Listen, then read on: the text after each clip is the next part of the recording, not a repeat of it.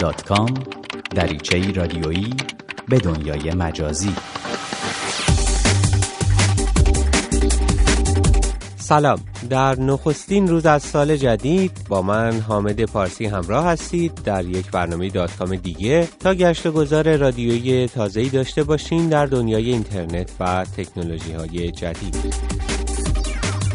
در برنامه امروز اول به سراغ فرین آسمی میریم و سعی می‌کنیم پاسخی برای این پرسش پیدا کنیم که چطور شده که حضور مجازی ما ایرانی ها در ایام نوروز و استفاده از ابزارهای مجازی برای تبریک عید و نوروز به همدیگه روز به روز افزایش پیدا می‌کنه.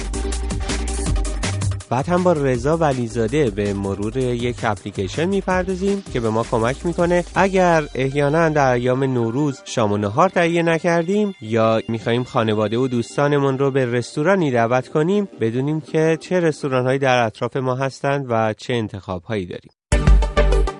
شبکه های اجتماعی در سالهای اخیر پیش آمده که دوستانم به جای که به من تلفن کنن دوستانی که اونها رو از نزدیک نمی‌بینم از طریق فضای مجازی ایمیل ها پیام های فیسبوکی نوروز رو به من تبریک گفتند. خیلی استفاده از فضای مجازی در نوروز به نظر می‌رسه که در چند سال اخیر گسترش پیدا کرده. در این برنامه فرین آسمی اینجاست. میخواییم در همین مورد با هم گپ بزنیم در مورد اینکه اساسا چرا اینقدر نسل ما این روزها ترجیح میدیم که از فضای مجازی برای تبریک یک مناسبت مثل نوروز استفاده کنیم. سلام فرین. سلام حامد سال نو مبارک. سال نو هم مبارک. این اتفاقی که برات گفتم فقط برای من پیش میاد یا تو هم مشاهدات اینطوری داری؟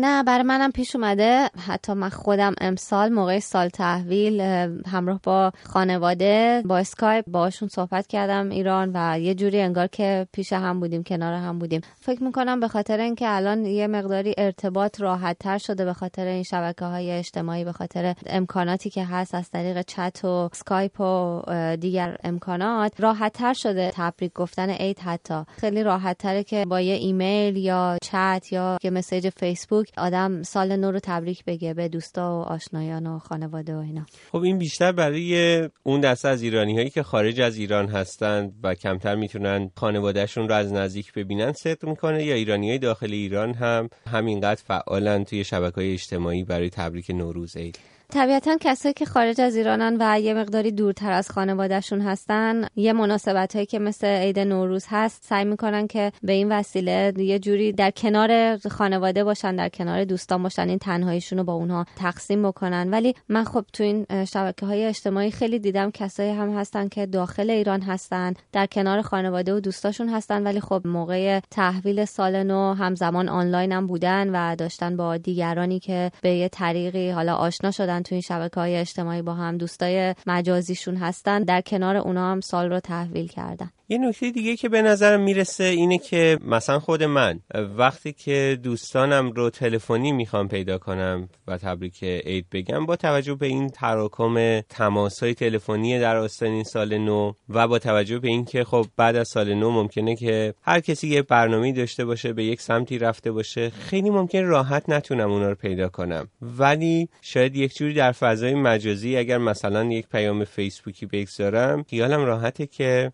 اون شخص مورد نظر من ممکنه که اون پیام منو همون روز ببینه و بدونه که به یادش بودم در اون روز. اتفاقا خیلی راحت تره از طریق اینترنت ارتباط گرفتن. فکر می‌کنم در همین نزدیک عید که میشه در موقع تحویل سال نو در روز عید اولا که خطای تلفن خیلی شلوغه. مخصوصا اگه بخوای از خارج از کشور تماس بگیری خیلی سخت می‌تونی ارتباط برقرار بکنی. ولی خب از طریق اینترنت فکر می‌کنم هم راحت تره هم سریع تره و هم شاید هزینه کمتری داشته باشه. به خاطر همین خیلی اینطوری ارتباط برقرار می‌کنم بعدیش اینه که قبلا اگر می‌خواستیم با یکی تماس بگیریم سال نو رو بهش تبریک بگیم تلفن می‌کردیم دونه دونه صحبت می‌کردیم. ولی الان چیزی که رسم شده اینه که پیام گروهی میدن یا ایمیل های دست جمعی می‌زنن و یه تبریک اونجا می‌نویسن و چند نفر دوستا رو به عبارتی منشن می‌کنن یا اسمشون رو میارن اونجا و تبریک گروهی هستش. احساس می‌کنه که شاید اونقدر مثل اینکه یک نفر تماس بگیره تلفنی یا بهت یک ایمیلی بزنه ممکنه حتی که فقط برای خودت زده باشه. پیامی رو فقط برای یک نفر یعنی تو داره میفرسته خیلی احساس بهتری داشته باشه تا اینکه مثلا یک پیام گروهی فرستاده بشه و تو بدونی که 50 تا مخاطب دیگه هم وجود دارن. نمی‌دونم یه حالت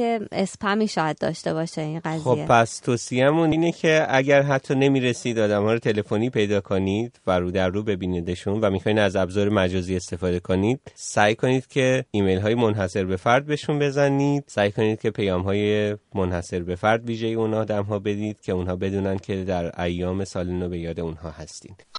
از دنیای اپلیکیشن ها خب هفته اول نوروز هست و هفته گشت و گذار و سفر و تفریح و سفرهای درون شهری بیرون شهری و یه سوالی که ممکنه پیش روی خیلی از ما باشه اینه که چه رستورانی غذای بهتری داره کجا بریم که جا داشته باشه یا به بودجه ما بخوره. این هفته با همکار خوبم رضا ولیزاده گپ و گفتی داشتیم درباره یه اپلیکیشنی که رستوران های مختلفی رو در تهران فهرست کرده و به شما در مورد غذاهای اونها راهنمایی میده در مورد قیمت اونها راهنمایی میده. حالا توضیحات بیشتر رو می‌خوام اینجا همراه با رضا باشیم و بشنویم. سلام رضا. سلام حامد و همینطور سلام به شنوندهای عزیز رادیو فردا. یه اپلیکیشن یا برنامه رستوران یا به فارسی هست که می‌تونن شنوندهای عزیز رستوران های مختلف تهران رو مطابق میلشون انتخاب کنن یا حتی بر اساس غذایی که هوس کردم بخورم بهتون این امکان رو میده که رستوران های مختلف رو انتخاب کنید. مثلا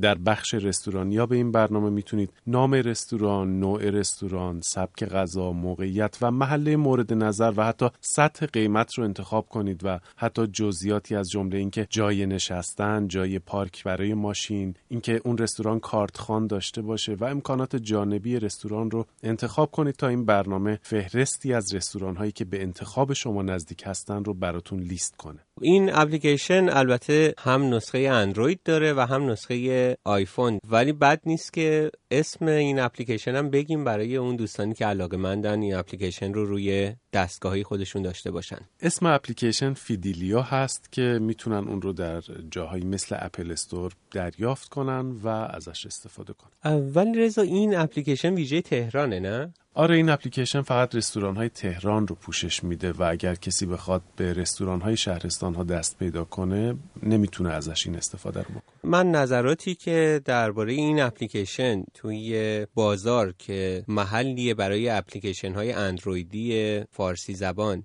نظراتی که اونجا درد شده بود رو می‌دیدم خیلی شاکی بودن که خب چرا فقط اپلیکیشن نویسا به فکر تهران هستن چرا این امکانات رو برای شهرهای دیگه در نظر نمی‌گیرن؟ گرچه توی همون اپلیکیشن بازار دیدم که اپلیکیشن هایی مثلا برای مشهد هم هست. کامنت های خیلی جالبی هم اونجا دیدم ولی بیشتر حرفشون این بود که قیمت هایی که توی این اپلیکیشن به اون اشاره شده قیمت هایی هست که یکم قدیمی هست شاید با قیمت قدیمی تر دلار محاسبه شدن. راستش قیمت ها که به هر حال قیمت های بالایی بودن اما اینکه این قیمت های بالای غذا الان با قیمت هایی که در تهران وجود داره چقدر همخوانی داره این رو نمی‌تونم بگم. نکته ای که وجود داره اینه که توی این اپلیکیشن یه قسمت بروز رسانی وجود داره که می‌تونن قیمت غذاها و حتی رستوران های جدیدی که اضافه شدن اطلاعات جدید رو دوباره بروز کنن و اطلاعات تازه تر بگیرن. خیلی خب پس این آخر هفته اگر که تصمیم گرفتید دست همسر و همراهتون رو بگیرید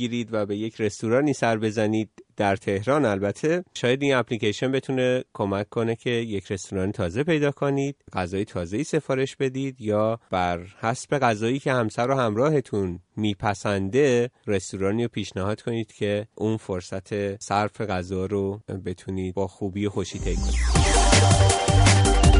به پایان برنامه دیگه ای از سری دات کام رسیدیم. با ما به نشانی الکترونیکی dotcom at رادیو فردا dot com در تماس باشید یا ما را در صفحه فیسبوکی این برنامه به نشانی facebook.com فردا نقطه dot com دنبال کنید.